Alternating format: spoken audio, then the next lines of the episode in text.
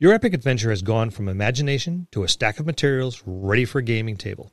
You have your players, you have teased out your campaign, everyone is chomping at the bit, ready to go. Your session zero was nothing short of stellar success, and now it's too late to turn back because session number one is right around the corner. Better get prepping. So grab a pen and paper and your Dungeon Master's Guide because it's your campaign. Part two The Keys to Game Prep, this week on the Dungeon Masters Dojo. Hello,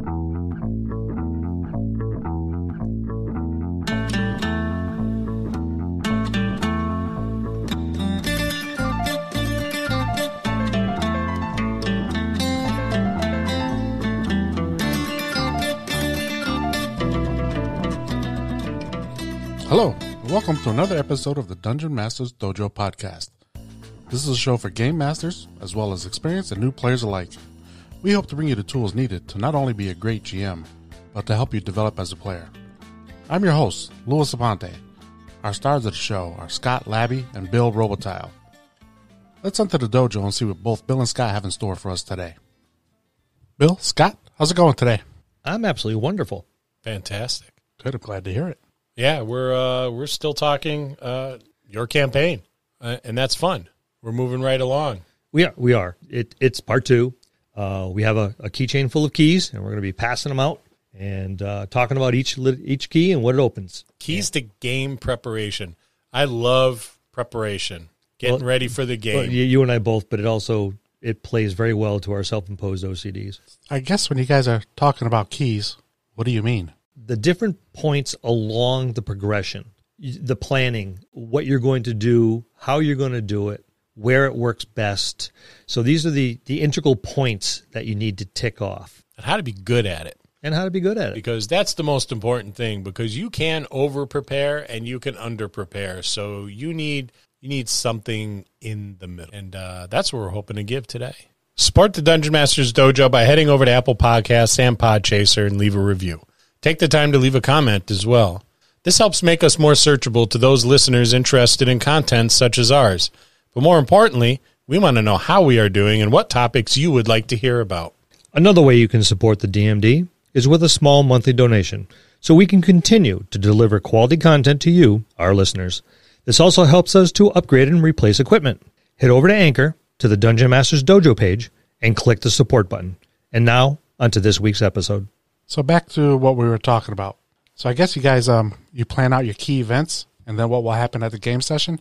Yeah, you know, uh, game night's coming, and uh, you better be prepared. And that afternoon is not enough time to prepare. Not even close. Not if you're going to run an engaging game, and and why bother if you're not going to run an engaging game? You want to leave your players wanting more and wanting more in a good way. So you got to do the prep work. You have to. It's it's not something you can no, get yeah, away you, with. you, you need to plan it all out. I mean, I start with the draw. How, how do you get them in? I mean, you had your session zero; they're all introduced. You may have hinted at what your plot is at, but the draw is what starts it. You know, that's all right. This is what gets them all hooked, and this is where they go, "Oh, wow, that's that's this sounds interesting." So not only are the the characters wanting to progress, but the players want to progress. And that's a lot of it too, because let's face it, your your PCs are driven by your characters. If your characters aren't interested, then obviously your PCs are just going to be fiddling around. So let's let's get them all hooked up. And the draw is the first thing that I usually go. Yeah, I work off an outline. Um, both Bill and I have mentioned countless times the bullet points, the infamous sheets of bullet points, and that's um, that's the outline I work off of. Yep. So when when referring to the these bullet points, you need to now take pen to paper and plan out the key events for your game session, the one that you're going to run. Ideally, this is weeks in advance, or at the very least, a week before your your game session Yeah, happens. a, a, a day or two out just isn't going to give you the time. Um, and he- Scott and I have both been doing this a long time. We both have a formula we use. We develop these independently, and it just turns out we both use the same method, which is how when we write, things go so well for us because we think along the same lines. Yeah, reading out of the same book and the Um, yeah. same page, you know, and that, exactly. that, that helps tremendously. So let, let's pop a couple key events then. All right, how I how would I look at? I look at the draw first, uh, then the conundrum. You know, what's the problem? Uh, from there, I will go to what I refer to as my Kobayashi Maru. Give them something that seems unsolvable, and let them find their way out of it. Uh, that is both combat and non-combat. Then I'll give them the final confrontation and then a conclusion. And it sounds pretty simple and easy. It is not. But these are what I build off of when I build mine. I assume you have something similar. I go through and I, I determine what my my combat encounters are, my role playing encounters, um, plot hooks, and and the whatnot. I like to use a formula of an encounter takes roughly an hour. That doesn't mean that every single encounter I expect to take an hour because some will take more, mm-hmm. some will take less. A lot less A we've lot- seen. Yeah, a lot less. Uh, but at the end of the day, it kind of It it balances. kind of balances it out. So if I'm doing a um, a four hour game session, which is about what we average when we do Monday nights, I'm I'm looking at four encounters that are going to forward the um, the story, and maybe maybe a fifth I'll keep in my back pocket just in case uh, someone throws a crazy Ivan in there and takes down my my big bad in in, in record time. or even because- your or even your medium bad somewhere in Yeah. encounter number two. because sometimes that happens. Now, when we do our our uh, our, our long game sessions and we're we're running stuff for eight hours a day at least, for 12 to 16 people on Yeah. two different tables running simultaneous and parallel plot lines. we're looking at about forty, 40. to forty five encounters per table. So that's writing Per, out. per da- yeah. That's, Yeah. that's a lot. That's a lot. encounters. It's um it's a lot of writing, and I guess had I put as much effort into my academics uh, as I I do into writing those week long adventures, I would have gotten an education much longer ago. You'd be a doctorate by now. Um, and and balance, I think, is really good with with your game session because there's some game sessions like we've had a whole day at my table on our week long getaway where it's been nonstop brutality and combat and but you you can't do that every but, day. but but at least you took time out for a you know a big gala event and a dinner. Oh wait, that was combat too. yes, Hello? that was I'm sorry. couldn't couldn't be helped. so yeah, so I, I like to balance it with you know combat, role playing, plot hooks, and sometimes your plot hooks and your your role playing encounters turn into combat encounters depending on who happens to be sitting at your table at the time. Sometimes your players will turn those role playing encounters into combat encounters, Yes, um, but I like to I like to throw um, at least one yes. uh, combat encounter in there just so things move along a little bit. And, And, let's uh, face it, you don't walk around with swords and flails and bows and stuff like that and spells without wanting to use them once in a while. Yeah, at least once in a while. At least once in a while. So Some- yeah, yeah, sometimes all the time. that, that's a that's the formula we use pretty consistently, and it it's panned out very very well for us over the course of the twelve years we've been doing the the week long and and then beyond that as well. But all right, so on to the next one. Uh, your keep NPCs. So where do you go with that? And how do you even uh, develop those uh, key guys? You know, what's your motive behind them? Well, I mean, a lot of it is you know you know what your encounters are going to be because you've pretty much set up your key events. Now you need to populate your events. Basically, give a color.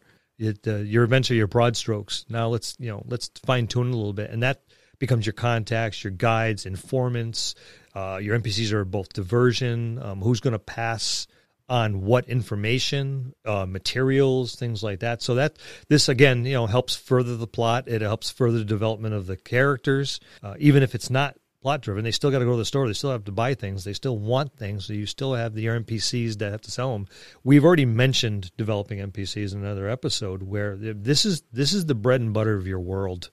Yeah, I it's mean, the people that live it- there. It's the people that live there. It's it's everyone they meet. Um, you know, your world is a is a chunk of earth. You know, water, wind, vegetation, but all it is is just a giant Garden of Eden, and you're all alone if you don't have NPCs in there. It's every other person in the entire world for. so it's important to know your NPCs, uh, know who they are, what they are, how they how they act, and and like Bill said, we go through this in our NPCs episode. So check that out if you have any questions because it'll answer a lot of your questions. Go ahead and place them in their locations. Yeah. where they're going to be and have a few notes next to their stat blocks. They sh- should always have stat blocks. I and my stat blocks are very simplistic for my NPCs. I don't do hit points. I don't do hit dice. I do hits. This is usually how many hits it's going to take to take this particular NPC out. Their uh, their stat blocks for me are very simple. What kind of damage they do, and what sort of skills they might have. Because So- they're not, I mean, in most cases, you're not going to need hit points unless lose on your table. So, yeah, a quick, simple stat block works out really, really well. And these are my delivery system for plot hooks as Mhm. well. The NPCs are, are, are great for that. Yeah, it would suck having to go to the bulletin board in town square every time you want to move them along. Yeah, and, and know know their you know have notes on their personality. It doesn't have to be really deep or or specific. Don't spend a lot of time on it. You know, if they speak in a specific accent, if they're gruff, if they're you know a cranky old guy, if you know they're an old matronly type. Just those quick little notes so you can know how to portray them when that when that time comes, and uh, that way, if they ever travel back to wherever it was these NPCs are, you still have notes, so you have consistency with your um with your key NPCs. So it sounds like you're um, creating a just like the the beginnings of a playing character. It's you know Yes, Yeah, yeah, yeah, you're starting- in the layman's terms, notes. yeah, Yeah, pretty much. Cli- yeah, yeah, just cli- cliff notes on a PC. the beginnings of a character and just not fleshing them out fully Right. because it would take too much and time. we've we've mentioned before a lot of times these NPCs actually turn out to be PCs for one of the other players. Um, it's happened a number of Yep. times, Yep. or you turn it into a, a, a reoccurring NPC, so you need to stat him out all the way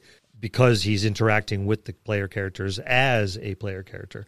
So um, yeah, you you but the like I said, the cliff notes work really yeah, really So it's, uh, just the beginning, like a, Yep. yeah. Yeah, and I've I've played with at tables with DMs that when they made NPCs, they were making player characters, and that's just way way too much work. That yeah, and you could be spending all that time making a uh, story, yeah, making a story. building a new monster, Yep.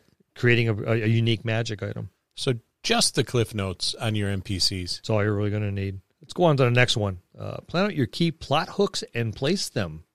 So, what are your key plot hooks? That's probably the first question you should ask. Mm. Um, they can either be for the session, a month's worth of sessions, or for the overall campaign. But know where they are and place those key plot hooks throughout your session or sessions. Absolutely. This is also one of the first real chances to use the backgrounds from the characters. This is probably the Yeah. probably the you know first real you know meat of it where you can get into and delve into their backgrounds really really hard and start drawing out some of these these backgrounds and place them along like you said whether it's just for that particular encounter for that evening for the you know the scenario for something that's going to carry on to the next scenario all right we're going to be using the, we're going to be using these characters in the next scenario as well um just this is just episode 1 it'll last 8 weeks and then we go on to the next one. Well maybe one of these points is not it's the whole thing's going to revolve around to build plot hooks for the second session. But you can start bringing stuff in now. Yeah, and don't don't waste those opportunities. no by all means. You- this this is one of the first places to use them Yeah, and you don't have to go all in right off the bat. no no. You know, you just uh, establish maybe a couple people or aspects from player character's background, but that's enough to to pique a little bit of interest. You know, your Mhm. your player's going to sit there and, and go, "Hmm, I wonder what he's going to do with this information I gave him now that he's kind of touched upon it." oh yeah, yeah. a little suspense a little anticipation Yeah, you don't want to show the monster in the f- in the first act of the the movie. oh no You gotta you gotta wait a while. Think build of that think of jaws what is it 1974 you didn't see the the creature until three quarters of the movie was over Yeah. and it was once you heard that music man you knew it was there Here he comes. and you're like, ah, nope, they didn't show it again, but I can't look.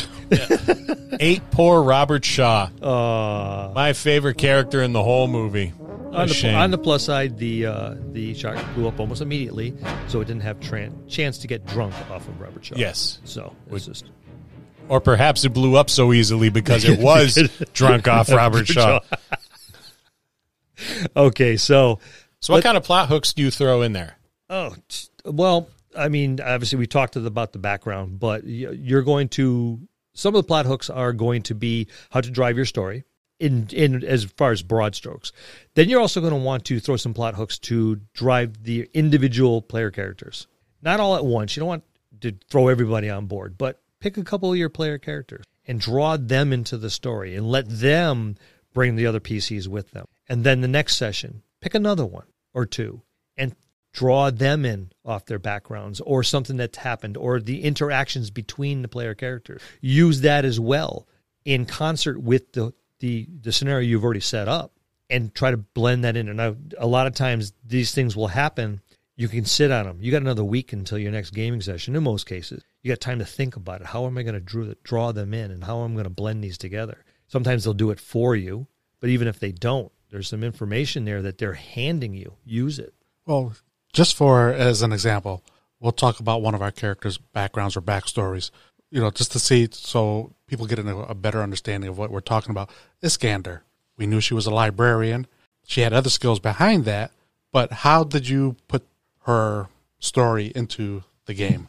Now you know what her backstory was. Yeah, yeah. I and I got we get the backstory. We've mentioned this before. We get backstories before the campaign starts so that we can review those backstories and find places to add the backstory to the overall campaign. So with um, Iskander, she was she was a librarian, and um, she had a uh, she had a a particular skill set that she developed outside of academia, and uh, she was she dabbled a lot in things. So she was um, she was adept in roguery, um, but she also had some arcane knowledge. So she could cast some spells. So she had a a mentor and an older wizard type, and I thought this was this was really a good opportunity to play around with her backstory because Korik had written a backstory that kind of spoke to me, and I was like, "Ooh, I think I could, I think I could really play around with this and have a good time with it." And I really liked his portrayal of the of the character; it was really tastefully done, and uh, so that's that's what I did. So at the end of one of our long sessions, I had her old mentor be part of this clandestine plot to bring this old god back into the world and they and they succeeded. And it had the effect i i thought it would have. She was she was pissed. And i think Korik was also intrigued. And he had she had found a magic item that was an earth elemental that when you whispered a person's name, it would go after them and uh, you know attack them. So that's precisely what she did before they passed through a portal to escape because the um, there was a massacre happening after that, and we uh, we kind of forgot about that part of the story. But we had just finished a a story focused on on Iskander uh, two weeks ago, and the story involved her old master, and I brought I brought him in because they never had that moment where they could meet one another and sort things out. More And- like closure. Yeah, yeah, there was Yeah, no closure, yeah. which um, I love doing because I want people to kind of forget about it and think, oh, it's just loose end. I always like to tie up the loose ends, and uh, so when the big reveal happened that he was one of one of the people kind of involved in this situation, his whole side of his face was all scarred up and mangled from that earth elemental, and even though it was um, like an online game, uh, I, I could see the look on on Korik's face when I brought that up, and uh, he immediately recognized what that was referencing to, and they had their moment, and uh, she defeated her her mentor, who was kind of a cruel mentor to her, and also someone whose philosophy on things was diametrically opposed to her. So she had that she had that moment of closure, which which was really really cool and very satisfying. I think for Korik as as a player. But th- this played out over quite some time. It was a, a couple years. A couple of I was gonna years, say, and, that, two- and that's the point. years. That's the point where your your plot hooks aren't necessarily rapid fire by any means. You want to drib, you know, dribs and drabs and here and there, and to, to keep the intrigue level high, keep the interest level high, and uh, and that was masterfully done. By the way, thank you. Thank you. You uh, you just want to give them enough every now and again to go. Oh, they're still paying attention. Yeah. Still paying attention. Yeah, even with everything that was going on, because when that first started, um, that was a huge. It was armies of armies of people that Yes. were fighting. He had to have other sets of eyes say, "Hey, look who's over there," because he didn't notice that at first, and he was like, "Oh my God, what's going on?" and you could see that it just it perked him up into the game. It actually, I think, drew him into the game. Yeah, eh, because Iskander was played just like everybody else. You're right. And But her on a more personal level. uh, it was personal for her because she was played by someone who, even though he was not a very nice person, there was still some history and probably some feelings like a, a mentor or a mentee would have for their their mentors. a certain level of respect, if not Yeah. necessarily admiration, certainly respect. So it was it was it was very personal, and Korik did a fantastic job of of portraying that at the gaming table. Moral of your story: use your plot hooks. Always, and use your players' backgrounds Grounds. because Yep. there's a tremendous amount of satisfaction in tying up those loose ends from someone's history. Well, I think that uh, using the backgrounds also brings depth to the game. It's you know, uh, it just adds more livelihood to the game, uh, more Yeah. realism. Yeah, and it it does. It furthers the story. I mean, we've added elements from a previous campaign where everybody was pretty much the majority of the the characters were were dead. We've added those elements in our newer campaign to start to tie up some loose ends that were left from that, and it did. It added an extra layer of of depth to the world, the the overall storyline, and for those players who played those characters and were playing new characters, I, I think there was a certain amount of satisfaction from that. It also gives a level of validity to the second session because there's familiarity tied with the first session.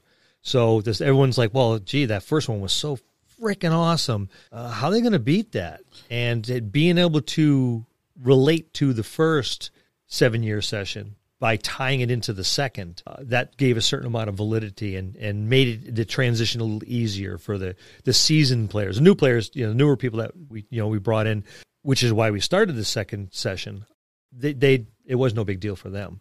They they had to be reminded, oh, by the way, that's what this means. But for the the vast majority of our group, that first session was you know set the bar, and that gave the validity to the second and made it a little bit more easy to digest.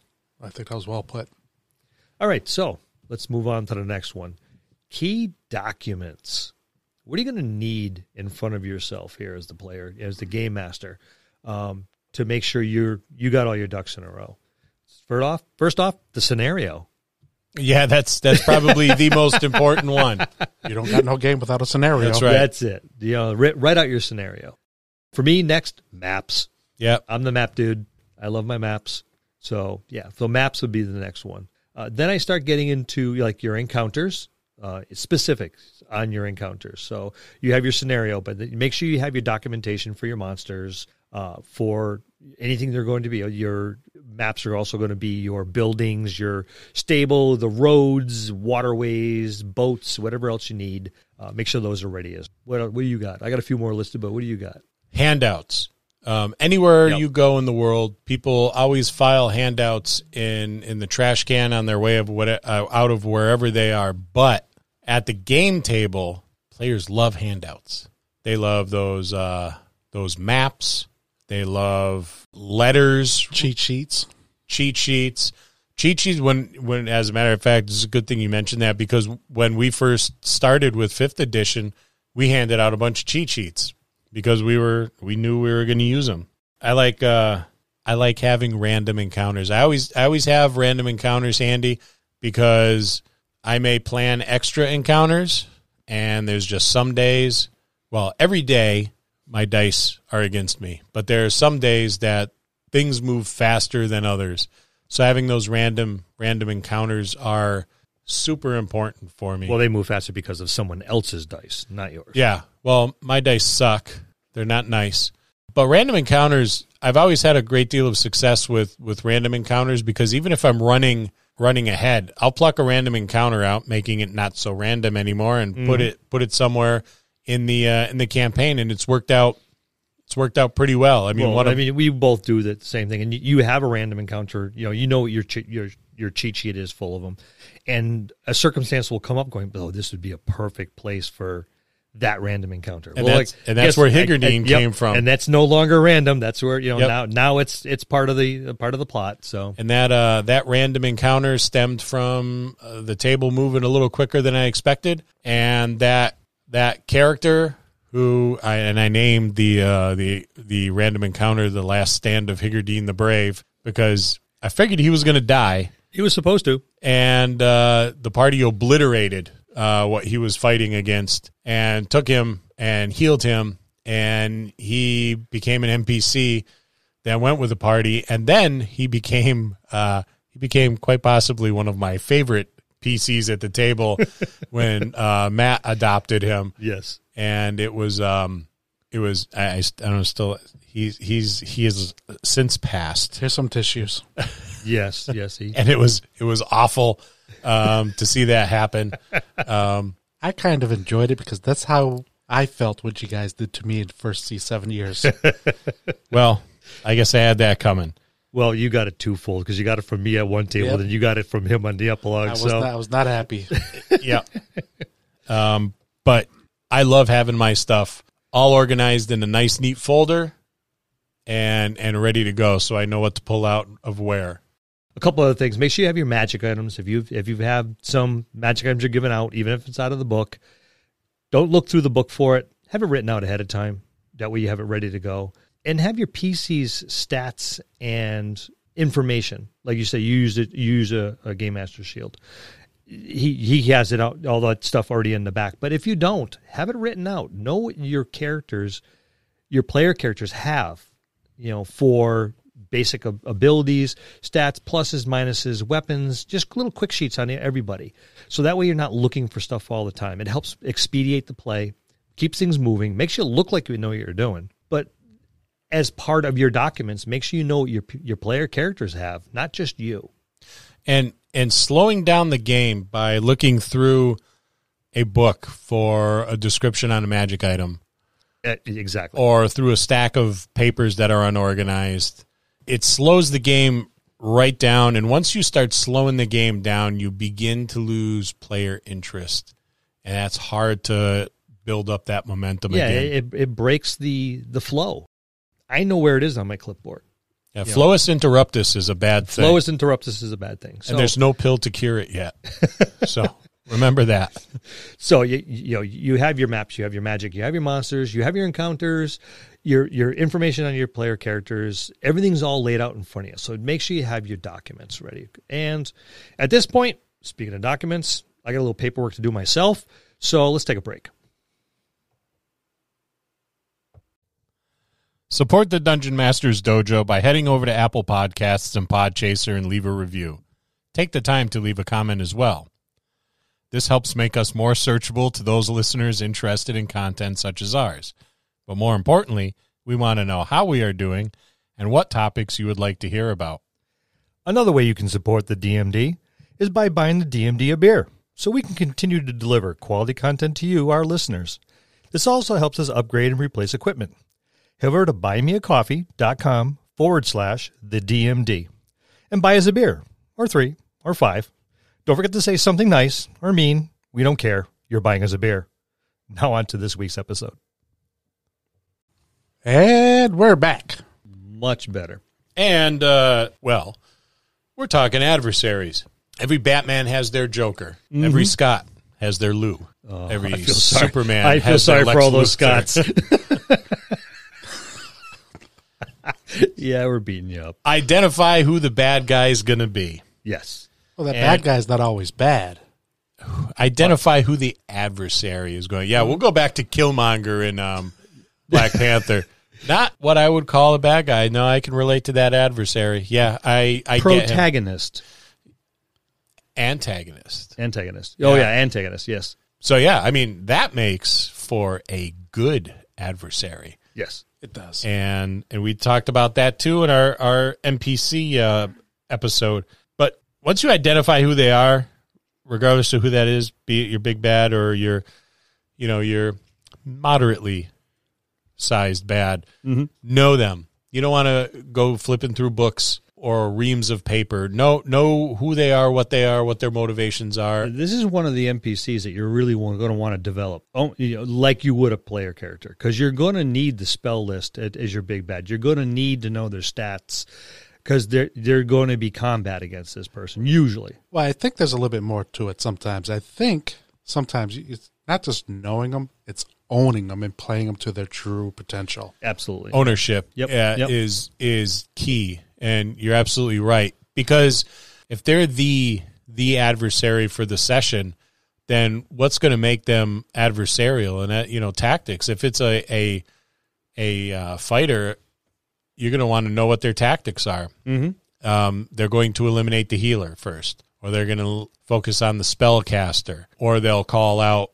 what appears to be the most skilled warrior in the group, be it the barbarian, the paladin, the fighter, whatever, and call them out mano y mano and and handle them thusly. Uh, but know them, know what their tactics are, know what makes them special, know what makes them particularly dangerous. And then you have to deal with all their underlings. Um, who you being chased by? Who you being harried by? Uh, who who's out there softening you up? Uh, so make sure you know who the adversaries are, but at all levels. Yeah, you want to de- really develop your big bad, and maybe his his lieutenant or sergeant or something like that. But they, they're always there's always going to be the minions. Yeah. So, and you don't have to stat them out as much, but know who's going to do and where they go, and are they going to be reoccurring? Or is there going to be different ones? If it's different people doing different things, and uh, are they just having a bad day, or are they actually being sought after? And you know, and maybe it is, maybe they're just having a bad day, but they won't know that until later on when the plot develops, saying, "Oh no, this is all being." happened because of this one individual or this small group or the, you know this clandestine organization is all doing this against us. Uh, they'll put those pieces together eventually. You know, if the, if you write your story well, but you need to make sure you got the minions down too. Yeah, and your adversary doesn't necessarily have to be someone who is going to endanger you. Uh, it could be the tax collector. Maybe your your party is entering a city or or a, a town of some substantial size, and there you have the tax collector who uh, charges you to come in to the city, and then maybe he will charge you a tax on every weapon you carry, and maybe he will issue you a fine for dressing above your station. Maybe, you know, he will frequently be encountered throughout their stay in the city to charge your your players for any number of things. Oh, every time a spell is cast, Yep, that's a that's a fine. that's fine. No spell casting. No spell casting, and you know your spellcasters are going to cast anyways. Yep. Your adversaries don't necessarily have to be someone that's going to engage them in combat. Uh, perhaps it's a um, perhaps it's an illness or a disease that your your your cleric has to figure out how to contain. Mm-hmm. Um, it could be any any number of things. Well, I- Um, I, got one for you that you're going to like: terrain, obstacles. Yeah, and that could be a huge adversary, Mhm. depending on the um, the terrain type or the season. Yeah, Um, from point A to point B. Oh, all you got to do is just go over the mountain. Yeah, that's it. Piece of cake. Yeah, um, it's January fifteenth. And there was just four feet of snow drop last night, but hey, that's okay. The big storm isn't coming for a while, so you should be fine. Yeah, the the goats do fine up there. Oh so yeah, you guys yeah, should be yeah, just- should be just fine. And I think you really want to be careful.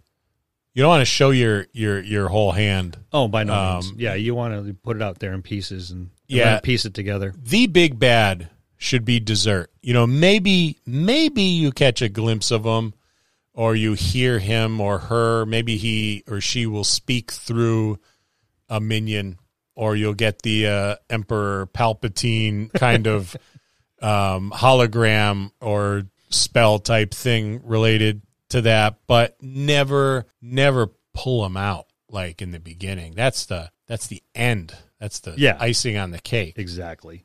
But in the meantime, those minions and flunkies, well, they're they're fair game. And there there'll be should be plenty of them. All right, so now it's time to put pen and paper and write out your campaign. We've talked a bunch of times about bullet points and how we arrange things to make it quick, easier, and move things along. So, what else are we going to put on our piece of paper besides our bullet points? Well, campaign notes, Yeah, right? You're gonna want you're gonna want those those those campaign notes, those bullet points you were talking about. Um, so your your prep, of course, should not happen all on game day. Um, get it done before because if you are unfortunate enough to be an adult like us, there's things that pop up. So make sure you you you do that a couple days in advance. It affords you the opportunity to review those notes and bullet points and to do so a couple times. Yeah. Right? I mean that's that's important. And in doing so and reading it a couple times over will identify some things that um, you may have missed, um, things that may not necessarily work for the direction of the campaign because the campaign's also driven by the players. So what they did last week probably didn't have anything to do with the direction you thought it was going to be going in. So you might be on a, a different trajectory. Time to reestablish. Yeah. This is also a good place to put um, any specific dialogue. As much as we hate the dialogue boxes, sometimes there's dialogue that has to be transferred, information, stuff like that. So this is where you write out your dialogue, have it ready, and you know, waiting. Don't don't rely on oh I'll remember it. Because you won't. yeah, no, Yep. especially when you're ancient like me. Um, you, I, I don't remember jack shit. So write it down, as well as your encounter setups, the stats necessary for those, and any detailed descriptions on anything that is specific, because there might be points in those descriptions that are hints, plot hooks, Yep. things like that. So if you they'll learn to listen to the detailed descriptions 'cause like okay there's he's, he's taking a little extra time here. There's something in there we need to know. And it's another way to draw them back into the game especially if you're describing to one player character. And some of the others aren't really they're over having dialogue they're you know, making baked potatoes. Who knows what they're doing sometimes when they're not paying attention to the game. But all of a sudden this detailed slow methodic you know and then this and then this and and you see this and you smell and i was like oh wait a minute. We should be paying attention. This is one of those important times. So it's another way to kind of draw them back in. So uh, the detailed descriptions are another thing you should have ready and waiting on your you know, you like, like I said, you can over prepare. You don't want to do this for everything, but when you're trying to transfer some information from point A to point B, uh, you being point A and them being point B, go to a detailed description, and they'll get into the habit of listening for it. And when you start going into that dialogue, they're going to know. All right, I better shut the hell up and pay attention. Yeah, a lot of it is is knowing where to put that extra effort in. Oh yeah, You know, you don't want to you don't want to be that DM again that shows up with a stack of NPCs that are fully fleshed out PCs. You know, you you want to know, okay, this needs a little extra attention. Yeah. If you're showing up for This just does. this night and you got a three ring binder that's almost full, you've over prepared a bit. Yeah, and that and that could be just as fatal to a campaign as under preparation. Absolutely. So, read your campaign notes and encounters a few times before the game session. We've already went over this, and make sure you don't didn't miss any of this of your key points. This is time to make your corrections. Uh, it's also time to take a good look at your time management because you've read through it a few times. You'll recognize the flow. This is how long it's going to, you know, I think how long it's going to take here, how long it's going to take here. This jumps to here. This refers to that.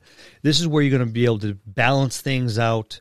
And then also a good place for an overall distribution of assets that you're going to put out there. Assets being information, magic, uh, places, friends, favors. Those are all assets. And this this way you can say, well, gee, I'm awful magic heavy in the front and information heavy in the back. Maybe I need to shuffle a couple of these things around. So that, this is a good place to, you know, like you said, read through it a couple of times. But these are some of the things you're looking for while you're reading through it. Yeah, and you may have to move some encounters into this game session that were integral that didn't happen last game session. Mhm. Um, so knowing where to put those if you have to shuffle around some encounters is is important as well. Anything for this one? Anything else? No. All right. I want to talk about the next one. This is Lou's favorite. Action. Action! Action! Start your game with action. Pow. Boom! Zowie! Thunderwave. Thunderwave. Of course. Descriptive and fast paced um, right off the bat will help get your draw your players in. Uh, let's face it, first impressions, right? Go for the wow factor. yeah. Start your campaign with action. Yep. How many times have you been at a movie and you are riveted because there is a the movie starts with a car chase or a gunfight or a karate fight or some sort of awesome actiony thing and you're like, "Okay, this is cool." all the time. Yeah, so so Yeah, for the first half an hour, all you're doing is describing the town, the tavern, Yeah. what everyone looks like, what color oh, horse it is. boring. Yeah, yeah, yeah. It's like all Someone's right. on their phone, yeah, you know, texting, having dirty talk with their significant other. Another one's upstairs for the third time in the bathroom. The bathroom. He's probably going through your medicine cabinet, by the way. yeah. Um, so yeah, just start start off with action. Get you hook them right in. Yeah, if you're going to meet in a tavern, then have something action oriented occur. You know, the door is kicked open and um, uh, maybe it's dark out, it's winter, it's a new moon, so the moon is sitting in the sky, this big glowing orb, and there's snow on the ground.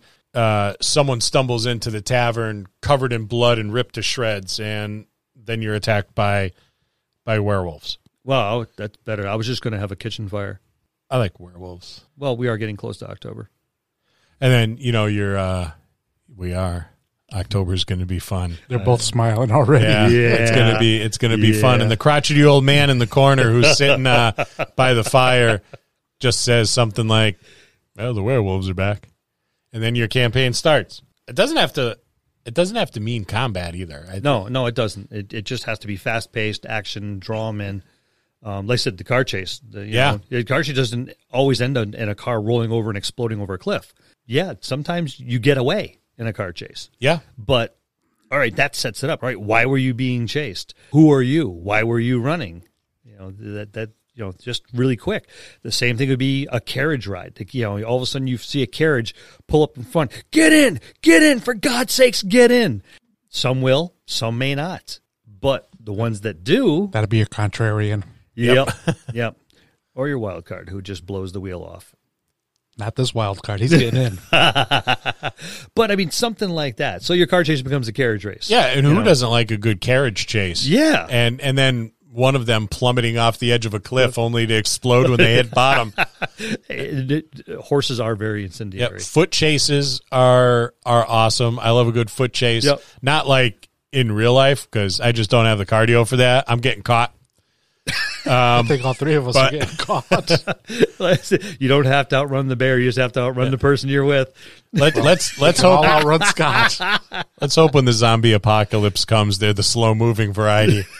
Otherwise, I'm in big trouble. But a good foot chase, Yeah. um, across rooftops through through city streets and alleyways. Um, that that'll start it off Yep. uh, on a very actiony note. So we've we've gone through quite a few keys here. They jingle. They jingle, and we're handing them all to you. So we've given you all the keys you need to put your campaign in order. The people, places, and things all stand in the wings, ready for their cue. So grab that trapper keeper full of fantastic and whimsical ideas and head down the hall. Those keys are going to unlock the gates that lead to the big time. It's all waiting for you. The players, the DM snack bribes, and the big chair. So have a seat. It's time to run your game. and that's your campaign, part two the keys to game prep. That's going to conclude this episode. Thanks for tuning in and listening. Please subscribe to the podcast for more great content. If you'd like to hear a particular topic, you can reach us on Facebook at the Dungeon Masters Dojo, or you can drop us an email at the Dungeon Masters Dojo at gmail.com. Thank you and have a good day.